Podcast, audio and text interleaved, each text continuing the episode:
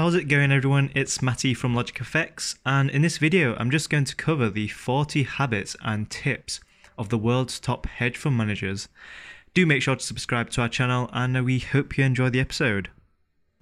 Number one. There is no holy grail in trading. Many traders mistakenly believe there is a single solution to defining market behavior. Not only is there no single solution to the markets, but those solutions that do exist are continually changing. The range of methods used by traders interviewed in Hedge Fund Market Wizards, some of which are even polar opposites, is a testament to the diversity of possible approaches. There are a multitude of ways to be successful in the markets, although they are hard to find and achieve. Number two. Find a trading method that fits your personality.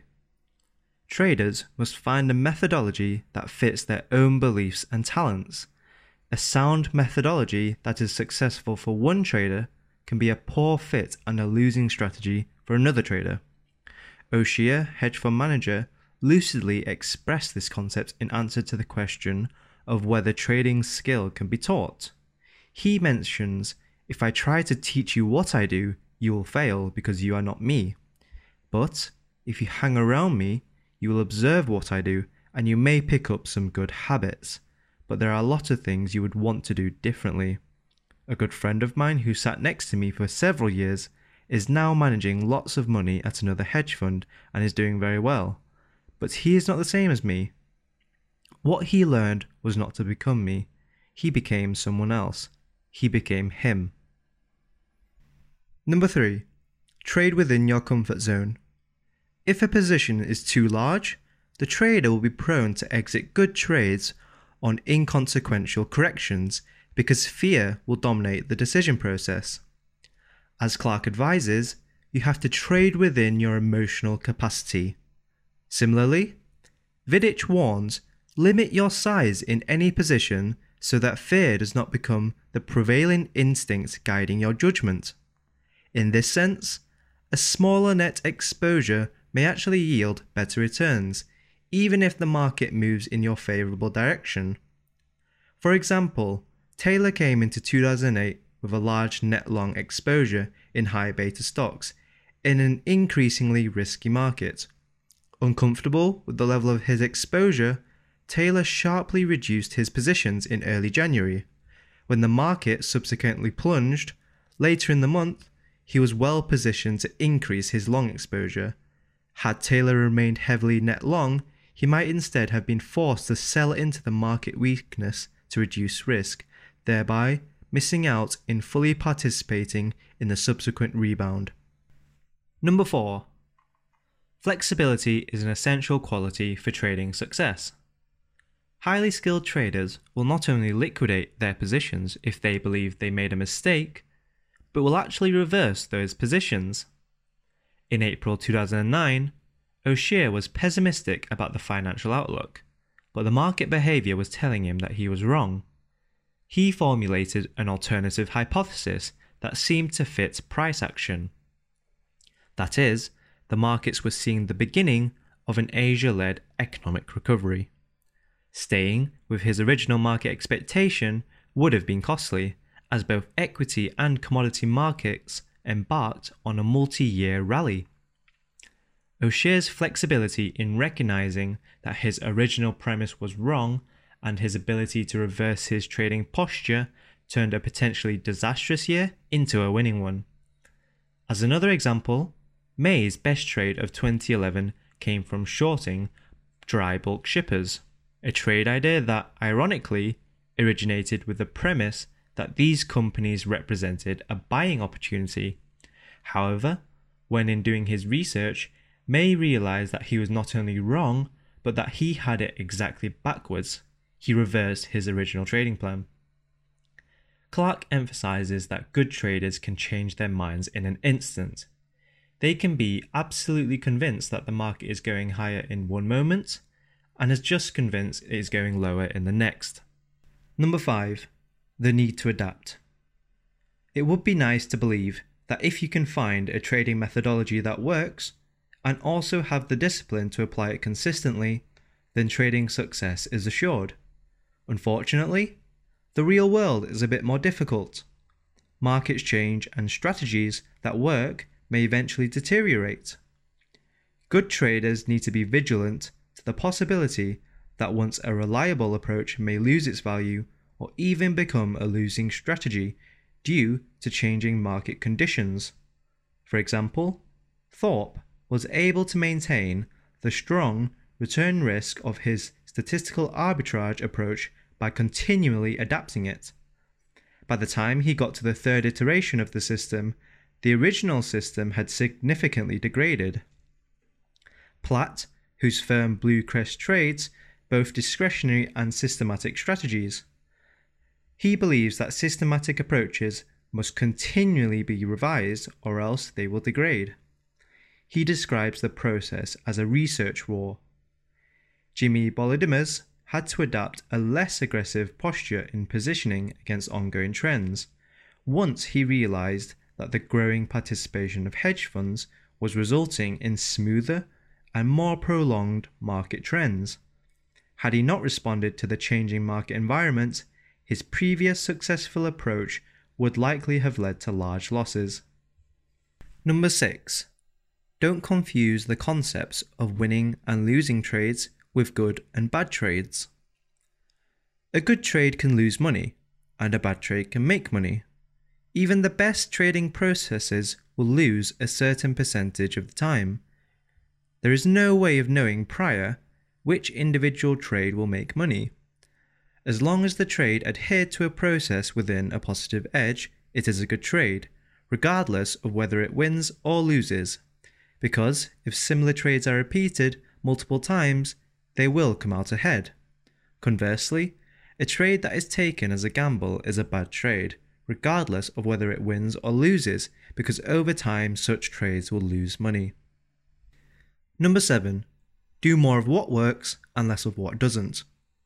This core advice offered by Clark may sound obvious, but the reality is that many traders violate this principle.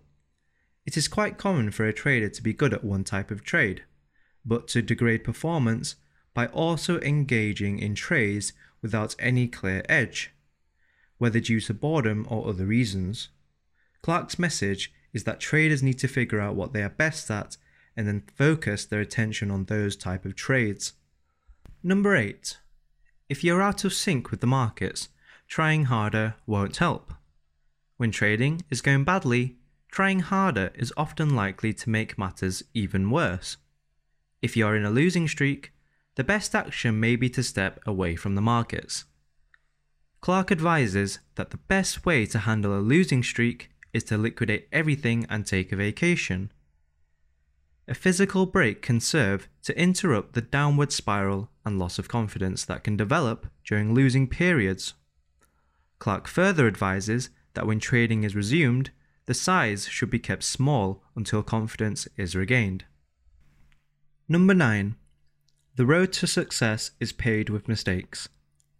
Ray Dalio strongly believes that learning from mistakes is essential to improvement and ultimate success. Each mistake, if recognized and acted on, provides an opportunity for improving a trading approach. Most traders would benefit by writing down each mistake, the implied lesson, and the attended change in the trading process. Such a trading log can be periodically reviewed for reinforcement. Trading mistakes cannot be avoided, but repeating the same mistakes can be, and in doing so is often the difference between success and failure. Number ten. Wait for high conviction trades. Having the patience to wait for high expected value trades greatly enhances the return risk of individual trades.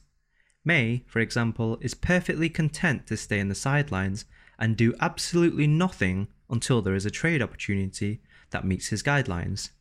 Greenblatt makes the point that for longer term investors, placing suboptimal positions may tie up capital that could be applied to more attractive opportunities that arise in the future or require liquidating such positions at a loss to free up capital. Number eleven. Trade because of perceived opportunity, not out of the desire to make money. Towards the end of twenty ten, out of a desire to reach his minimum profit target for the year, Benedict took marginal trades he otherwise would not have taken. These trades resulted in net losses, and as a consequence, Benedict ended up even further from his intended target. Trading to make money is always a bad idea.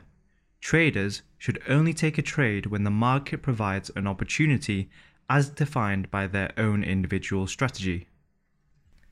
Number twelve. The importance of doing nothing. For some traders, the discipline and patience to do nothing when the environment is unfavorable or opportunities are lacking is a crucial element in their success. For example, despite making minimal use of short positions, Daly achieved cumulative gross returns in excess of eight hundred percent during a twelve-year period when the broad equity markets were essentially flat. In part, he accomplished this feat by having the discipline to remain largely in cash during negative environments, which allowed him to sidestep large drawdowns during two major bear markets. The lesson is that if conditions are not right or the return risk is not sufficiently favourable, don't do anything. Beware of taking dubious trades out of impatience. Number thirteen. How a trade is implemented can be more important than the trade itself. A good example of this principle was provided by the way O'Shea traded his assumption that the bubble had burst in equities following the initial break from the March two thousand peak. He did not consider short positions in the Nasdaq because of the danger of treacherous bear market rallies. Instead, O'Shea implemented his trade idea via a long bond position, reasoning that a bear market in equities implied that most assets would recede from their inflated levels. This would lead to an economic slowdown and lower interest rates. Even though the stock market ultimately went much lower, if O'Shea had implemented his idea through a short stock index position, there is a high likelihood that he would have been stopped out by the forty percent rebound in the Nasdaq index during the summer of two thousand. In contrast, the long bond position, which he had implemented instead of going short the equity index, witnessed a fairly smooth uptrend. The trade was highly successful, not because the underlying premise was correct, which it was, but rather because of the way the trade was implemented. If O'Shea had gone short the stock index instead, he would have been correct on his call, but most likely he would have lost money by being stopped out during the steep bear market rally in equities. Number fourteen. Trading around a position can be beneficial.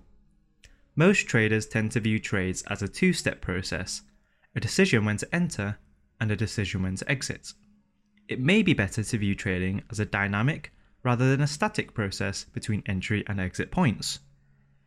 The basic idea is that as a trade moves in the intended direction, the position exposure would be gradually reduced.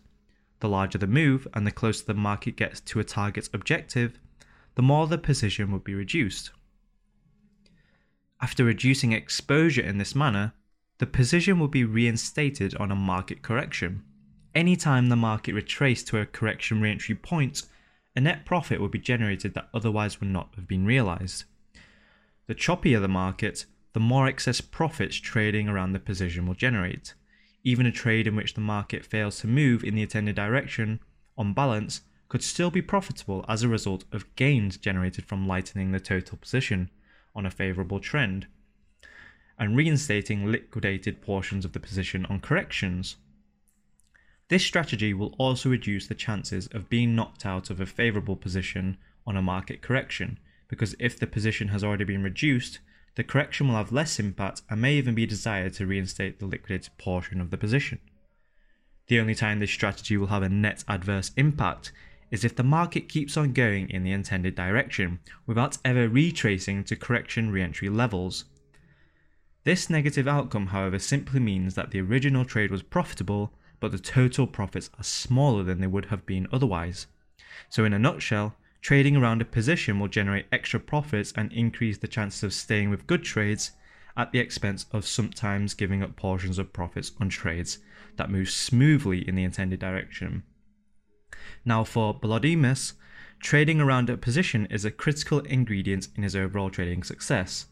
Not infrequently, it even allows him to be profitable on trade ideas when he's wrong. Number fifteen. Precision size can be more important than the entry price. Too many traders focus only on the entry price and pay insufficient attention to the size of the position.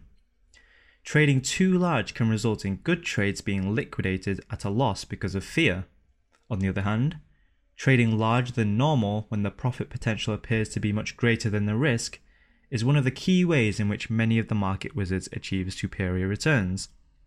Trading smaller or not at all for lower probability trades and larger for high probability trades can even transform a losing strategy into a winning one. For example, by varying the bet size based on perceived probabilities, Thorp was able to transform the negative edge in blackjack into a positive edge. An analogous principle would apply to trading strategy, in which it was possible to identify higher and lower probability trades. Number sixteen. Determining the trade size. What is the optimal trade size? There is a mathematically precise answer, which is the Craig criterion, and it will provide a higher cumulative return over the long run than any other strategy for determining trade size. The problem, however, is that the Kelly criterion assumes that the probability of winning and the ratio of the amount won to the amount lost per wager are precisely known. Although this assumption is valid for games of chance, in trading, the probability of winning is unknown, and at best can only be estimated. If win-loss probabilities can be reasonably estimated, then the Kelly criterion can provide a starting point for determining trade size. Thorpe recommends trading only half the Kelly amount because the penalty for overestimating the correct trade size is severe, and because most people would find the volatility implied by the full Kelly amount too high for their comfort levels. If win-loss probabilities can't be reasonably estimated, then the Kelly criterion can't be used. Number seventeen. Vary market exposure based on opportunities. Exposure levels and even the direction of exposure should vary based on opportunities and perceived relative value. For example, depending on whether stocks prices appear to be cheaply or expensively priced, Claugus will vary his net exposure range from one hundred ten percent long to seventy percent short. Varying the exposure based on opportunity can lead to significantly improved performance results. Number eighteen. Seek an asymmetric return risk profile. May structures his trades to be right skewed. That is, the maximum loss is limited, but the upside is open-ended. One common way of achieving this type of return risk profile is by being a selective buyer of options. Buying options when there is a perceived greater than normal probability of a large price move. O'Shea is another trader who structures almost all of his trades to be right skewed. Some of the trades he uses to achieve this return risk profile include long options, long credit default swap protection, long T-bills, short euro-dollar spreads, all trades in which the maximum loss is constrained. Platt achieves right skewed asymmetry at the portfolio level through the risk control process, which strictly limits each trader's maximum loss from the starting allocation each year, but does not raise the risk cutoff level if the trader generates profits during the year. In this way, the portfolio maximum loss is tightly curtailed, but the upside potential is open-ended. Number nineteen. Beware of trades born of euphoria. Caution against placing impulsive trades influenced by being caught up in market hysteria. Excessive euphoria in the market should be seen as a cautionary flag of a potential impending reversal. Number twenty. If you are on the right side of euphoria or panic, lighten up. Parabolic price moves in either direction tend to end abruptly and sharply. If you are fortunate enough to be on the right side of a market in which the price move turns near vertical, consider scaling out of the position while the trend is still moving in your direction. If you would be petrified to be on the other side of the market, that is probably a good sign that you should be lightening your position. Number twenty-one. Staring at the screen all day can be expensive. Clark believes that watching every tick can lead to both overtrading and an increased chance of liquidating good positions. He advises finding a more productive use of time to avoid the pitfalls of watching the market too closely. Number twenty-two. just because you've heard it a hundred times doesn't make it less important. Risk control is critical. Many of the traders interviewed are more concerned about not losing money than making money. Risk control strategies mentioned by the traders include the following. Risk limits on individual trades. Many of the traders interviewed will risk only a small percentage of assets under management on any single trade. Ramsey, for example, only risks a loss of about zero point one percent on any individual trade. Although such a close stop is probably too extreme for most traders to adopt, the general concept of using a relatively close stop at the trade inception while allowing a wider stop relative to prevailing prices after a profit margin has been established is an effective risk management approach that could work well for many traders. Exposure reduction thresholds. Despite achieving double-digit returns and managing assets in double-digit billions, the Blue Crest discretionary strategy has contained its worst drawdown to under five percent in more than a decade of trading through many volatile markets. The key to this amazing fiat of risk management has been the firm's exposure reduction rules. Blue Crest C E O Michael Platt restricts himself and other discretionary traders at the firm to a loss limit of three percent before the exposure allocation is cut in half. A loss of another three percent leads to the removal of the trader's entire allocation. These rigid controls severely limit the loss any trader can realize from a starting allocation. The rules encourage traders to be extremely conservative in their risk-taking at the start of each year. As traders register gains, however, they can increase their risk because the original exposure reduction thresholds remain unchanged for the year. In this manner, upside potential is open-ended, while downside risk is severely curtailed. Barring huge overnight gaps in the market, larger losses can occur only through the surrender of year-to-date profits, rather than losses of original capital. Benedict utilises a similar risk management philosophy. Anytime he approaches a two point five percent loss in any given month, he significantly reduces net exposure and continues to trade in a smaller size until the loss is recovered. In this manner, he severely constrains his potential loss in any given month. Position size adjustments for changes in volatility. As examples of this approach, in two thousand eight, both Woodruff and Clark cut their exposure levels by approximately a factor of four in response to the steep increase in volatility. Trade-dependent risk controls. Some trades are inherently risk-constrained, whereas others have open-ended risk.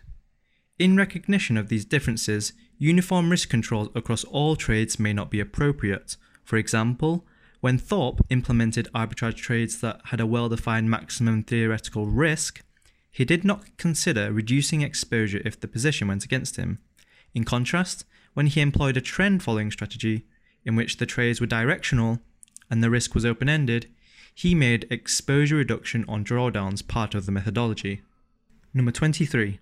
Don't try to be one hundred percent right.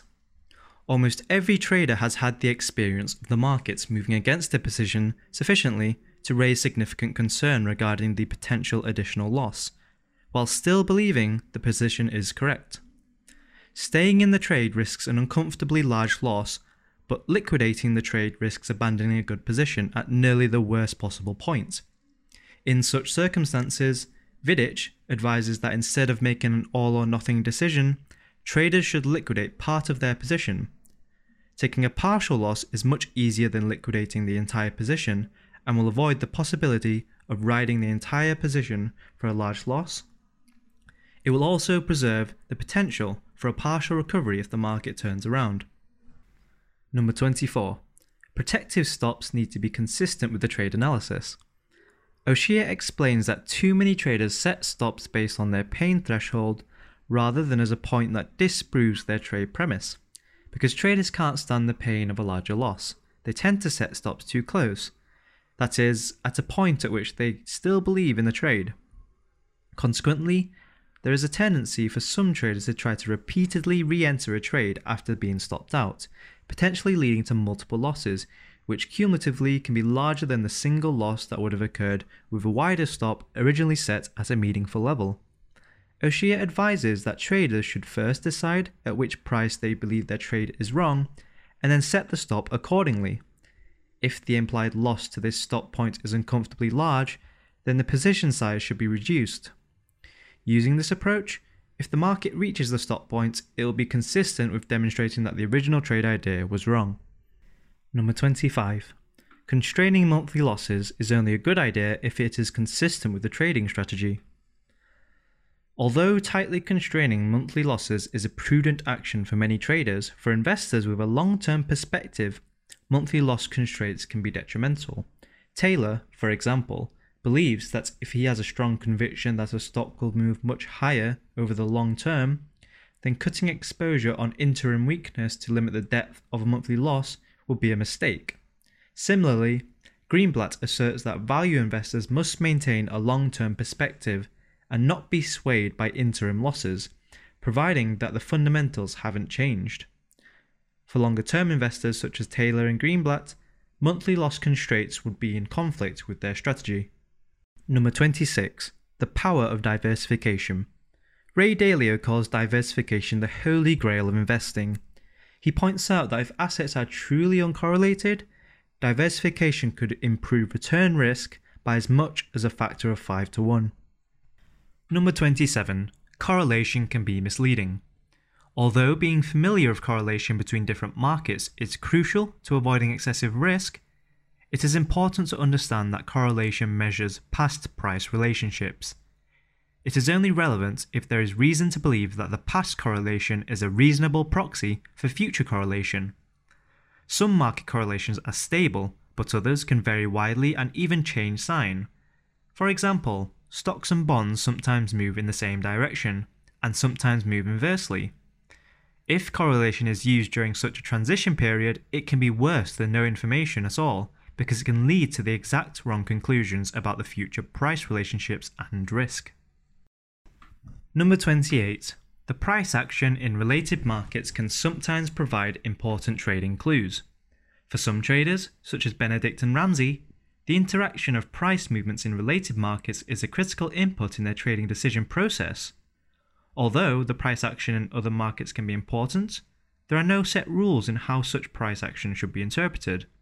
Sometimes, one market may tend to lead another. In other situations, two markets may move in tandem, but then begin to move independently, a price behavior change that may provide directional clues. As an example, after years of correlated price movements in early September twenty eleven, equity prices rallied, but commodity prices weakened. Ramsey read the failure of commodity prices to respond to equity market strength as a signal of impending weakness. During the second half of September, commodity prices and commodity-influenced currencies plunged. Number twenty-nine. Markets behave differently in different environments. Any analysis of fundamental factors that assumes a static relationship between economic variables and market prices will be doomed to failure because markets behave differently in different environments. As Ray Dalio points out, the same fundamental conditions and government actions will have different price consequences in a deleveraging environment than in a recession. Number thirty. Pay attention to how the market responds to news. A counter to anticipated response to market news may be more meaningful than the news item itself. Platt recalls a trade in which there was a continuing stream of adverse news. He repeatedly expected to lose money after each news item, and yet the market did not move against him. Platt read the inability of the market to respond to the news as a confirmation of his trade idea, and he quadrupled his position, turning into one of the biggest winners ever. Number thirty-one. Major fundamental events may often be followed by counterintuitive price movements. Ray Dalio recalls two such critical events in his early trading career. The U S abandonment of the gold standard in nineteen seventy-one was followed by a huge market rally, as was the Mexican default in nineteen eighty-two. There are two explanations for this type of seemingly paradoxical price behavior. First, such major events are often fully anticipated and discounted, or even over-discounted. Second, a major bearish fundamental development may spur government actions that can often have a greater market impact than the event itself. Number thirty-two. Situations characterized by the potential for a widely divergent binary outcome can often provide excellent buy-in opportunities in options. Option prices are primarily determined by models that assume that large price movements are unlikely. In circumstances when the fundamentals suggest a significant potential for either a large gain or large loss, option prices often fail to reflect the abnormally large probability of such outsized price movements. Examples of this principle include Greenblatt's option trade in Wells Fargo and May's option trade in Capital One. Number thirty-three. A stock can be well priced even if it has already gone up a lot. Many traders miss participating in the best opportunities because they can't bring themselves to buy a stock or a market that has already seen a large move up. What matters, however, is not how much a stock has gone up, but rather how well a stock is priced relative to its future prospects. For example, Taylor's largest holding in Apple had already experienced a large price advance, and indeed, this prior large price gain kept many investors from buying the stock, despite it having excellent fundamentals, but in Taylor's opinion, the amount of the prior price gain was irrelevant because based on the earnings projections, the stock was priced cheap. Number thirty-four. Don't make trading decisions based on where you bought or sold. The market doesn't care where you ended your position. When Vidic felt that a stock that had just fallen all the way back to where he had bought it and it was going lower, he just got out, not letting his entry level affect the trading decision. Number thirty-five. Potential new revenue sources that are more than a year out may not be reflected in the current stock price. Claugus likes to look for situations where a company will recognise new revenue sources one or more years out because such future potential earnings are frequently not adequately discounted or discounted at all by the current price. Number thirty-six. Value investing works. Greenblatt has demonstrated that value investing works both through a long career as a highly successful trader using value principles and through rigorous computer-based research. The catch is that although value investing works over the long term, there are times when it works poorly.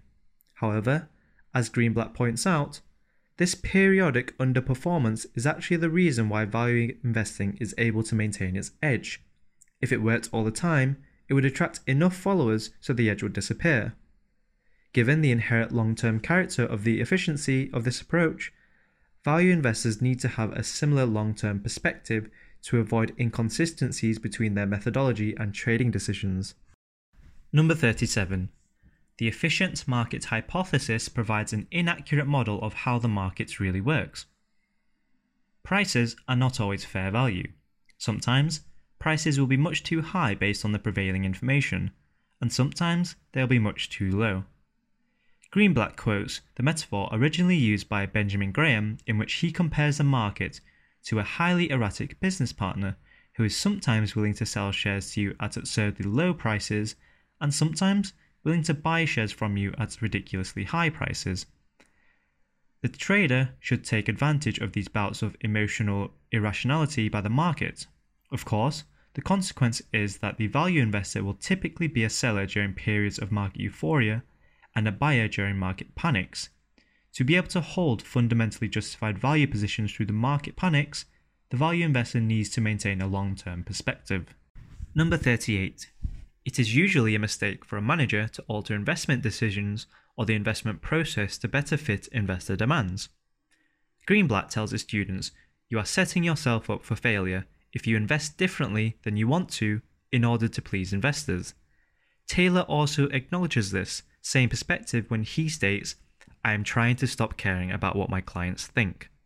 Number thirty-nine. Volatility and risk are not synonymous. Low volatility does not imply low risk, and high volatility does not imply high risk. Investments subject to sporadic large risks may exhibit low volatility if a risk event is not present in the existing track record. For example, the strategy of selling out of the money options can exhibit low volatility if there are no large, abrupt price moves, but is at risk of asymptotically increasing losses in the event of a sudden steep sell-off. On the other hand, traders such as May will exhibit high volatility because of occasional very large gains, not a factor that most investors would associate with risk or even consider undesirable, but will have strictly cut risk because of the asymmetric structure of their trades.